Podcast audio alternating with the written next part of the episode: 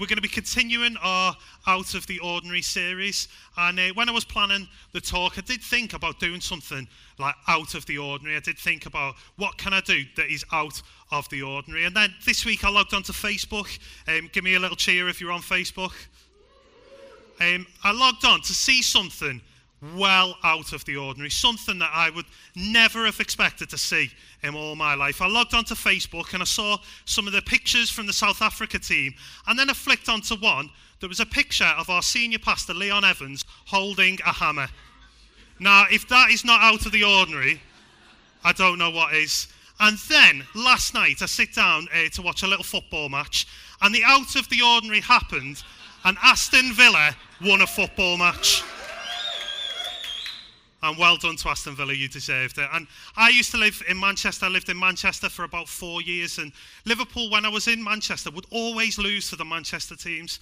And now I've moved to Halesowen, we always seem to have bad results against West Brom and Aston Villa. I'm thinking about moving to somewhere where there's no good football teams, probably somewhere like Wolverhampton. Um, this morning we are uh, going to be opening the Bible. We're going to be looking at a story uh, called Esther, uh, and it's from the book of Esther. And Esther, as a book, is out of the ordinary because it is the only book in the Bible that doesn't mention God. And it's an incredible story. And if you've not heard it, um, we're not going to read the whole uh, book of Esther because that would take us an hour, and I've only got uh, another hour and a half to go. Um, that's a joke, by the way. Um, so, what I thought I'd do is I'd show you a little video that explains the story of Esther in three minutes and 10 seconds. So, have a look at the screens. Now it's time for a Bible story. There once lived a young girl named Esther. She lived with her adopted father Mordecai in the city of Susa, and they were secretly Jews. Now, at that time, the Jewish people were under the rule of the Persian king Xerxes, who, as it happened, needed a new wife. King Xerxes brought together all the most beautiful girls of the land so they could pick a new wife. And one of these beautiful girls was Esther. These girls went through days and days of beauty treatments, and in time, Esther became favoured by everyone, and she was selected to be queen. Mordecai, Esther's father, would walk around the palace gates hoping to hear from Esther. And on one day, he overheard a plot by two of the king's guards to kill King Xerxes. Nah, you do it. Mordecai told Esther what he had heard, and Esther told the king, who dealt with the problem. Even though Mordecai saved the king's life, he never received an award, and the king never knew what he did. And then Mordecai found himself in trouble when a man named Haman rose to power. Haman was second in command to Xerxes and would command all people to bow down to him. But Mordecai wouldn't, as he would only bow down to God. Haman was furious and began plans to kill Mordecai and all the Jews. Haman created a law that all Jews must be killed, even the women and the children. So Mordecai went to Esther and begged her to speak to the king. But she was afraid, for if she visited the king without an invitation, she would be killed. But Esther responded to Mordecai asking everyone to pray for her and decided she would approach the king even if it meant death. Esther went to Xerxes, and because he loved her, he asked what it is that she wanted to ask him. She said, If it pleases you, my lord, you and Haman are invited to a dinner I have prepared. Time came for the meal, and at the end of the meal, the king asked Esther again what she wanted. She replied, Come with Haman tomorrow to another banquet. Then I will answer your question about what I want.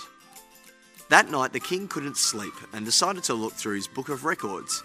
He then discovered that it was Mordecai that had saved his life and decided to do something great for him.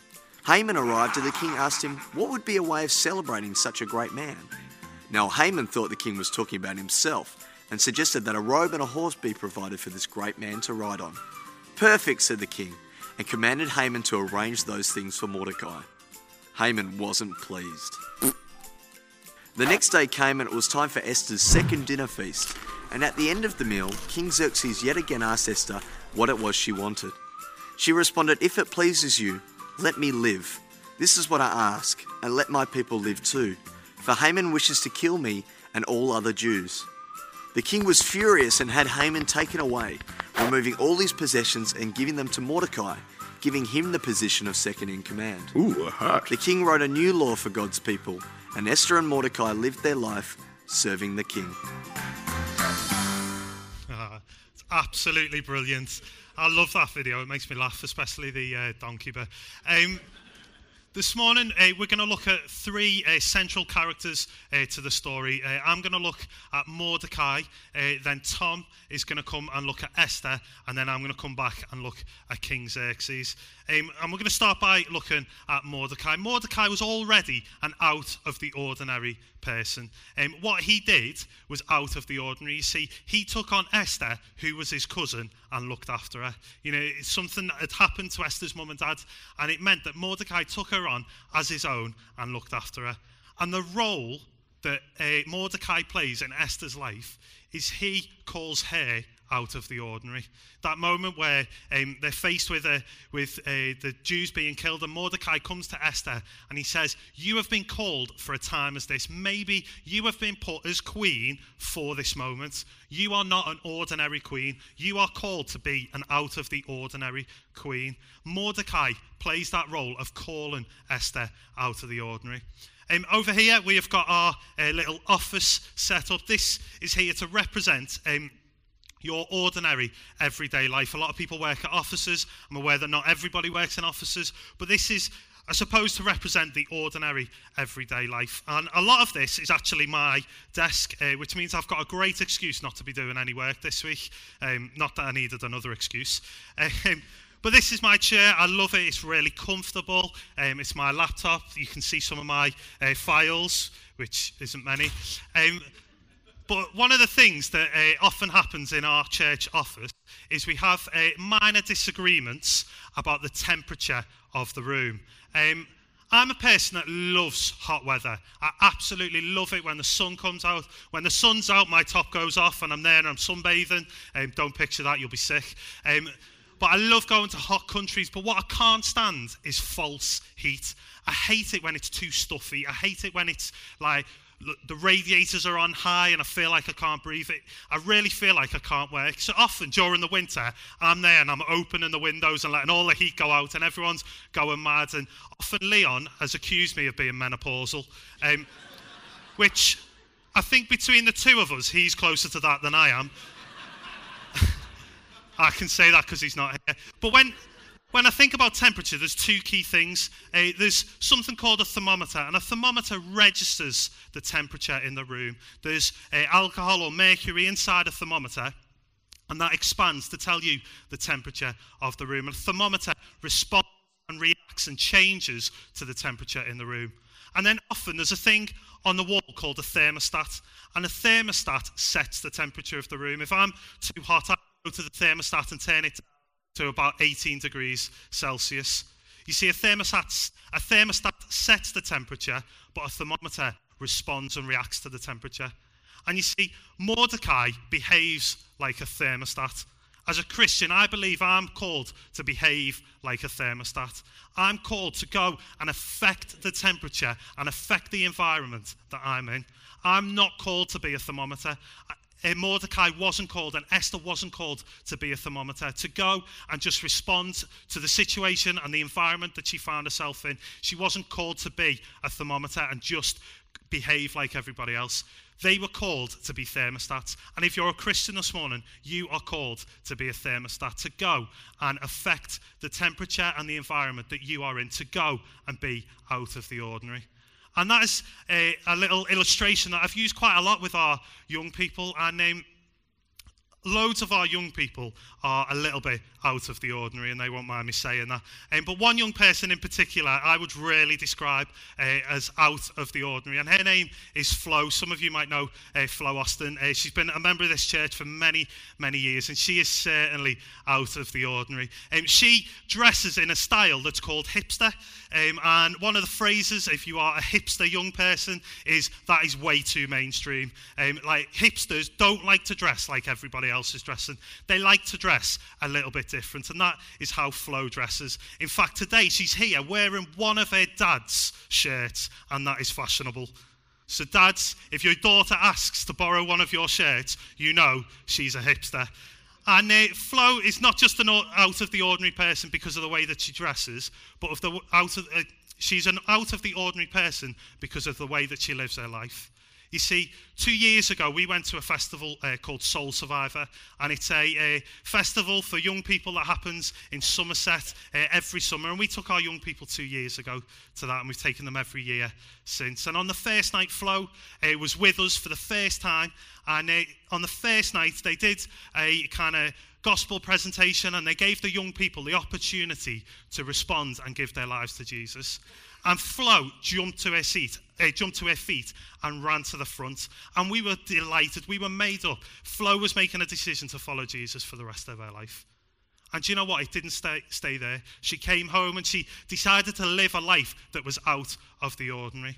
So much so that about six months ago, uh, possibly even longer than that, she invited a whole load of her friends to come to our life group on Wednesdays and come to church on Sundays. And this summer, uh, two of her best friends, Katie and Livy, came uh, to Soul Survivor with us. And on the first night at Soul Survivor, they gave another gospel presentation and gave an opportunity for young people to give their lives to Jesus. And what a privilege it was for Flo to stand up with two of her best friends as they gave their lives to Jesus. That is the mark of an out of the ordinary person. See, Flo knows that she is called to be out of the ordinary, but she knows she's got to go and call others out of the ordinary. She doesn't, didn't just sit comfortably. She went and behaved like Mordecai and said to her friends at school, Come and be a part of something that is out of the ordinary. And the reason that Flo could do that is that she was surrounded by people that were Mordecai's to her. She's surrounded by people that call her out of the ordinary. We've got a fantastic youth team in this church that call our young people to live lives that are out of the ordinary. But not only that, we've got some phenomenal young people in this room and in this church and a part of this church and a part of our youth group and our youth life groups. And they call each other out of the ordinary. You see, we are all, if you're a Christian, you are called to be like Mordecai and call others out of the ordinary. And for me, I want people in my life that are going to call me out of the ordinary. I want to be surrounded by people that say to me, Andy, you're not supposed to be ordinary. Um, and I'm not just talking about uh, like Christian mentors. I'm talking about people that call us and, and uh, inspire us to be thermostat. One of those people is a guy called Bob Geldof. He has led the charge since the 1980s to eradicate global poverty. Did you know that in 1980, 52% of the world lived in extreme poverty. That's defined as people that live below $1.25 a day. So 52%, over half of the world lived in extreme poverty. Today, in 2014, 25% of the world live in extreme poverty. In under 35 years, we as a, as a human race, have managed to over half the amount of people that are living in extreme poverty. I think that's an incredible achievement in the space of one generation. Um, if you are aged 43 or younger, could you stand to your feet for me, please? So if you're 43 or younger, there's a lot of people delighted to be standing up here. If you are stood to your feet and you're aged 43 or younger, did you know that the average life expectancy of someone in the UK is 78? That's 35 years from 43. Did you know it is realistic that you, while you are still alive, can see an end to extreme poverty in the world? That is exciting. If it doesn't get you excited and doesn't get you determined, you need to check your pulse. you can sit down for me. It is realistic that in the next 35 years, we can see an end to extreme poverty in our world. It's fantastic that the team went out to South Africa and they've gone and they can feel themselves being called out of the ordinary by what they've experienced. And you know, if you didn't get to stand up, I'm not ruling you out as well. you know, um, if you, uh, my uh, my wife's grandma lived to the ripe old age of 105. She had a great innings. Um, on her 102nd birthday, we went to see her, and uh, she took great joy in telling us about the Bible study group that she'd set up to tell her friends in the nursing home about Jesus at the age of 102. You are, I don't think there's anybody over 100. You cannot rule yourself out. My prayer for you is that your best years are ahead of you that the best is yet to come. And you can play a phenomenal role in being a Mordecai to other people. And for me, that is what being a Mordecai is all about calling other people out of the ordinary, saying, You were meant for so much more than this. You are not called to be ordinary, you are called to be out of the ordinary. And that's why we at this church believe it's so important to be part of a life group. It really, really is. For Flo, it's really important. And for, for everybody, it's really important. You see, when you're in your ordinary, when you're in your everyday, when you're sat at your desk or you're in the classroom or wherever you are, wherever you spend your ordinary everyday life, you can hear the voices of the Mordecais in your life group saying, You were called to be in this office for this time. You are called to be out of the ordinary. You see, being a part of a life group is a little bit out of the ordinary because there's a lot of strange people in this church. But the thing is, is it reminds you that you are called to be out of the ordinary. When you're in your ordinary every day, you've got people who are Mordecai saying, you are called to be more than just ordinary. I'm going to hand over uh, to Tom, who's going to help us uh, explore Esther. Over to you, Tom. So I'm going to be talking about Esther for the next 10 minutes or so. Um, so I'm just going to set the scene by reading from Esther 4 12 to 15. And they told Mordecai what Esther had said. Then Mordecai told them to reply to Esther Do not think to yourself that in the king's palace you will escape any more than all the other Jews. For if you keep silent at this time, relief and deliverance will rise the, for the Jews from another place. But you and your father's house will perish. And who knows whether you have not come to the kingdom for such a time as this. Now, here in this passage, Esther finds herself in a situation where people's lives depend on decisions, a, on her decisions, and she's in a out of the ordinary situation. Now, in modern day terms, that can be put into two different types of contexts. That can be a really positive thing, but that can be a really bad thing. You can be on top of the world, or you can be rock bottom. Um, and in the Bible, there's there's so many people that are in these types types of situations. You've got people all over the place, like Esther. You've got people like Noah, Moses, Abraham, and Peter. Now, there's an incredibly famous story in the Bible uh, where Jesus walks on water. But what sometimes people forget is that Peter walked on the water too. Um, so we're just going to read from Matthew 14, 26 to 29 to figure out what, what happened, and then we'll uncover that from there.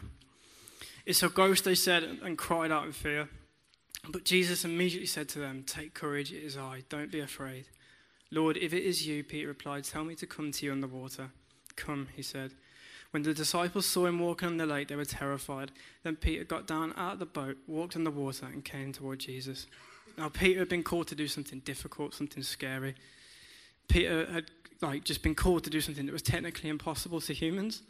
Um, but Peter was obedient. Peter just walked. He got out and did it. He, despite the technicalities of things, Peter did what was considered impossible. He went beyond logic. Now, one thing that frustrates me, like from a common atheist argument, is that they try and tell you to define God logically. They try and put God in a logical environment, but for God to be God, he can't be logical. Because if you're trying to say that God's, if you're trying to tell me to define God by logic, then you're telling me to say there's no God. Because God is beyond logic. God does not abide by the rules that logic sets, because he has no he has no boundaries, there's no limits to what he can do.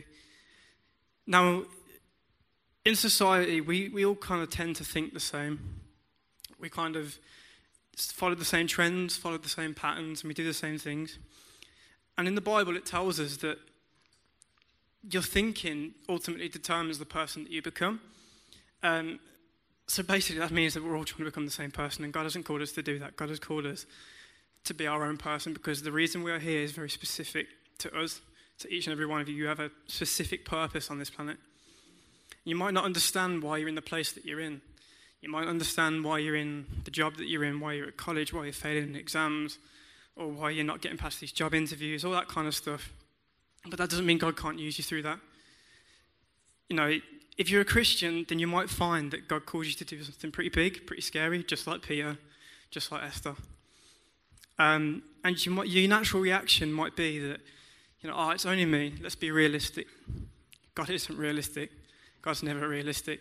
God's calling you to do stuff and change the way this planet thinks. Like Andy was saying, we can see an end to global poverty. And I believe that we can see that in, in this generation. I believe we can see so much more than that as well. End to child slavery, sex trafficking, all that kind of stuff. All this rubbish stuff that's going on in this world today. I see. I, I reckon we can see an end to it if we just catch on to this thing that God's been trying to tell to us. And yeah, in reality, these things are probably beyond us. They're probably beyond us as humans, but you're forgetting that we follow a God that's beyond reality. I'm just going to go into a bit about me now to tell you about how I stepped out of the boat um, and how God showed up in that. Um, so, about a year ago, I was at Soul Survivor, and uh, a lot of things happened at Soul Survivor. Um, and I felt God put my heart on secular music, the secular music industry, because the message that's being put out by it at the moment isn't, exactly positive. Um, so I said to the guys back at home, I've been in a band for a while. I said to them, let's take this seriously. Let's try and get this out there. And God just exploded. I was obedient. I was like Peter. I stepped out of the boat and he exploded. Within three months, we played the O2 Academy. Within six, we played it again and sold it out. Within eight, we'd got two tracks on BBC playlists, and then within 12, we sold out an O2 Academy 2. Um, and you might think, oh, that's great for you. What, what's that got to do with God, and what's that got to do with what your purpose is? And you see, as I stepped out of the boat, metaphorically, um, God just formed the path underneath me, just like He did for Peter, just like He did for Esther. Because I started to meet with people that, that were going through some pretty tough stuff. Um, you know, the, the, the stuff they were going through was pretty rough. But they took real strong comfort in me, in me saying to them that, do you know what, I don't know what you believe, but I'm a Christian and I'm praying for you. And they start to uncover this hope that they've never seen before. You know, they've never actually recognized this before. And they start to start to uncover what it is to know God, what it is to, to be able to pray and all that kind of stuff. And they start to grow and learn. And that's one of the most beautiful things about being a Christian. That you never ever stop growing. You never ever stop learning because there's always more that God can do. You know, if you take a step out of your comfort zone, you're in a place you haven't found yourself before, you're in an out of the ordinary situation. But God just turns up, He's like, Oh, you're here now. Let me show you this. And there's just another step closer to Him. And just as I close, I just want to kind of summarize this thing that all these guys in the Bible have caught onto. They caught onto this one thing where it changed the way they think, and it can change the way this planet thinks. It can get rid of all this stuff that we're seeing in Iraq and Syria. It can get rid of it all. And that's if you walk by faith and not by sight, then God will provide. God will provide through everything, no matter what the situation is, good or bad.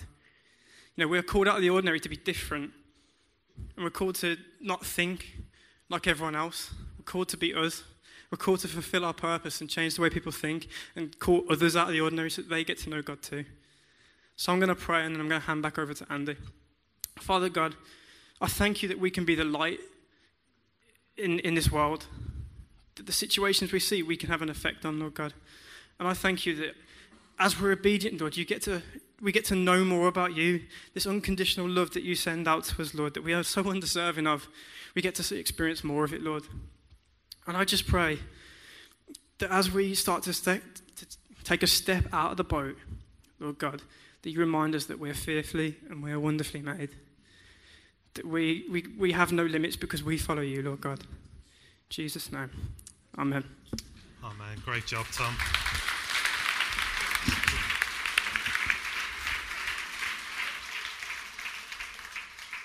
That's fantastic, isn't it? What an out of the ordinary young person you are, Tom. Like, not many 17 year olds are up preaching in their church this morning, and I'm really proud of Tom. You did a great job there. Um, we're going to finish off uh, by looking at King Xerxes. And um, King Xerxes has already proven that he's got quite a bit of a temper. You see, his previous queen um, refused to come to a party, and he got rid of her. He banished her from the kingdom, and that's how Esther becomes queen. So we already know that King Xerxes has got a little bit of a temper. And then not, it wasn't normal for somebody to come before the, uh, the king without being requested to by the king. It wasn't normal for someone to just come up and knock on his door and say, Can I have a word, please? Like, if you went before the king and he didn't want you there, sometimes you would be killed. So Esther is putting her life at risk. And this is like a huge moment. It's like Hollywood cliffhanger moments.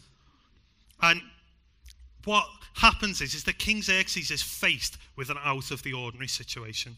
He's faced with, with something that, that people wouldn't normally do. And he has got a choice in how he responds. He can either hear her out or he can get rid of her. And what King Xerxes does is he holds out the gold scepter, which was a sign of saying, I want to hear what you've got to say. And you know, that moment transforms King Xerxes' life. He had no idea what Esther was coming to say or what she was coming to ask. But that moment of him hearing Esther out transformed his life. Speaking of things that transform your lives, about four and a half years ago, uh, I got married. And uh, one of the best things about being married is you get to go on honeymoon. And we decided that our honeymoon was going to be an out of the ordinary holiday. We didn't want to just go on a normal holiday. So we chose to go to somewhere called the Maldives. The Maldives is a collection of islands in the Indian Ocean. There you go. You didn't think you were getting tickets to the gun show this morning. but there they are on show. It was absolutely incredible. It was like being in a screensaver. It was just so nice. Like the sand was perfectly white. The sea was turquoise for the first week. We had a little bungalow uh, on the beach. You would literally, at the bottom of the bed, there was doors. You would open them and you're literally on the beach. The second week, uh, we stayed in a water bungalow, which was a little hut on stilts in water.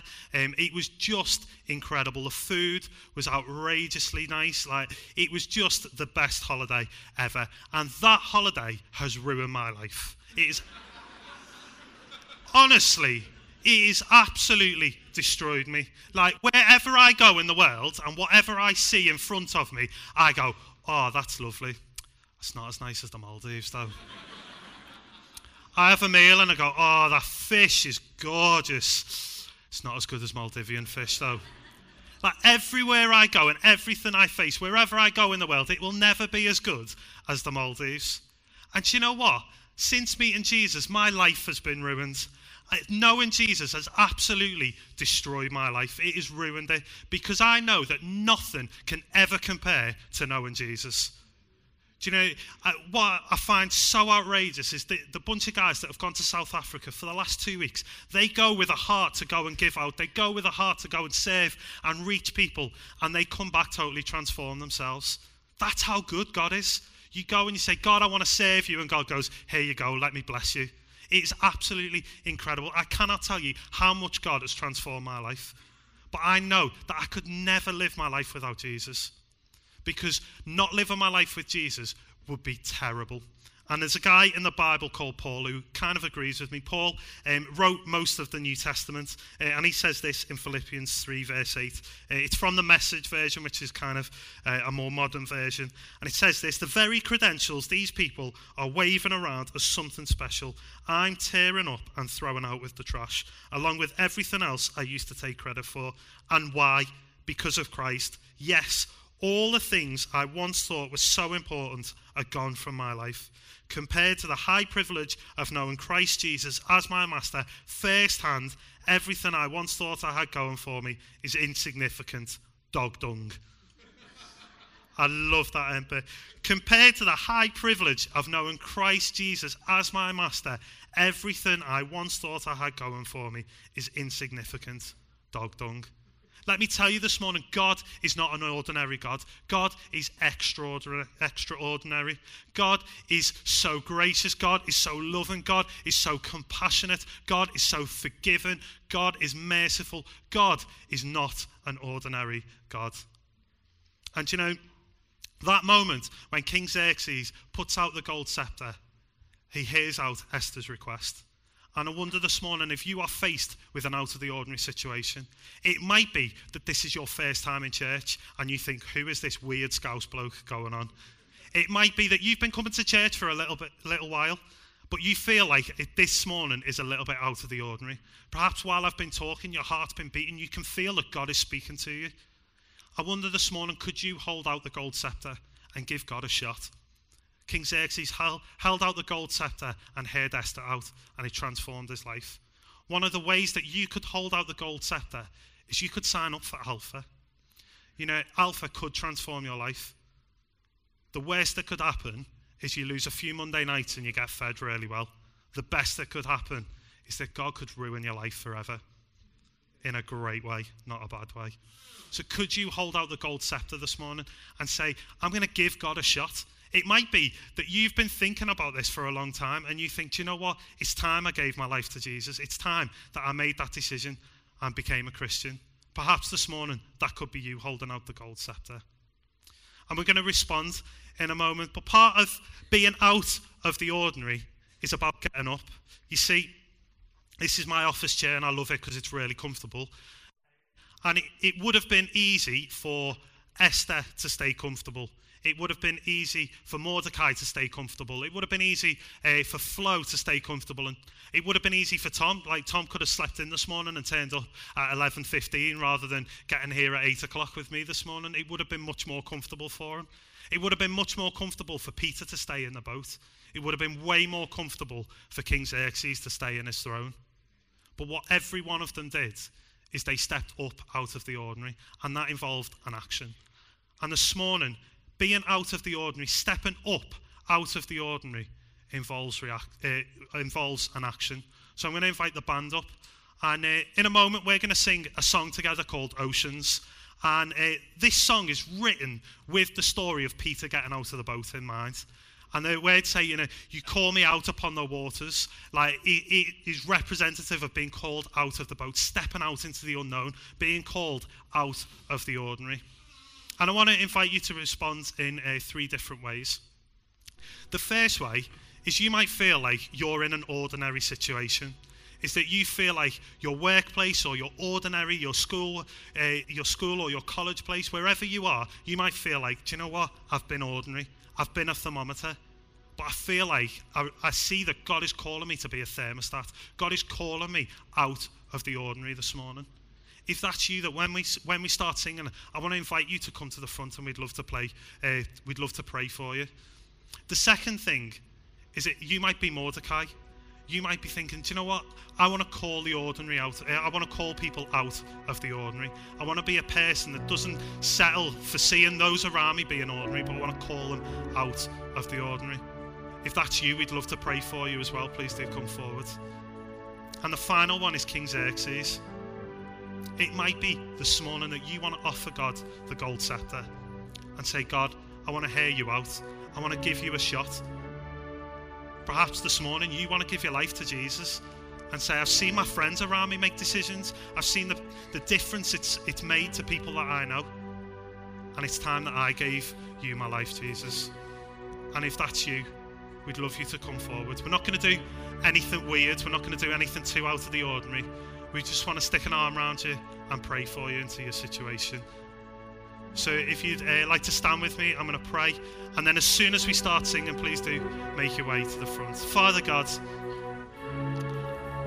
I thank you that you are not an ordinary God.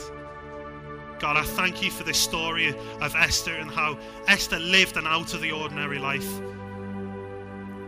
And God, I pray that as you call us up out of the ordinary, whatever that means, I pray that we would know that you go with us. God, you're an awesome God, and we just thank you so much for meeting with us this morning and speaking to us. God, and as I pray as, the, as we respond, God, as we uh, drag ourselves up out of the ordinary, Lord, I pray that something significant would happen here this morning. God, I pray that this moment right here would be a moment in history that we look back and we say nothing was ever the same again. Please do respond as we begin to sing.